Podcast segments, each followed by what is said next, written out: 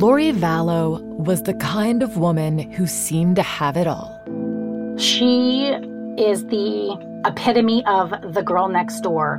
Blonde hair, blue eyed, absolutely beautiful. A former cheerleader, a good Mormon wife with a loving husband, and kids who adored her. Sweet as can be, would never hurt a fly.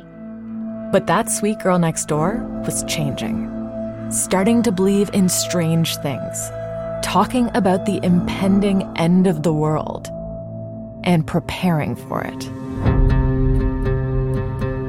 She's lost her mind.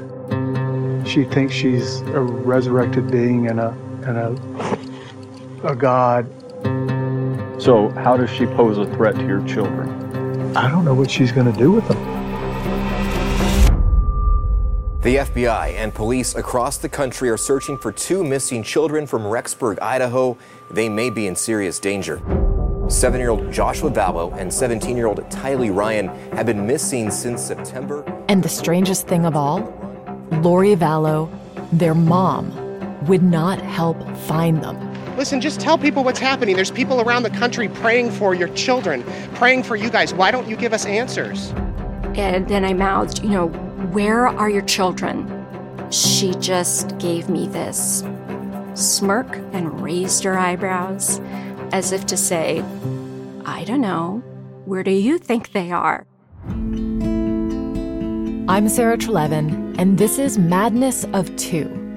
Over the last year, I've been investigating the case of Lori Vallow and Chad Daybell. How together, police say they plotted the deaths of Lori's two children, JJ and Tylee, something they've denied. And how there are other mysterious deaths in their orbit, too.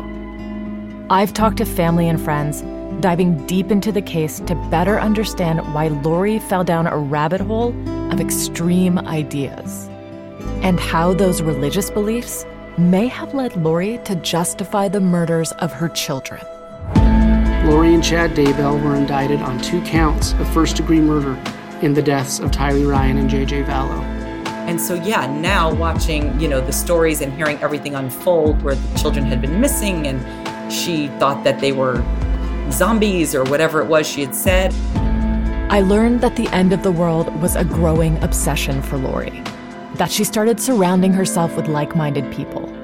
And central to that world was a man named Chad Daybell.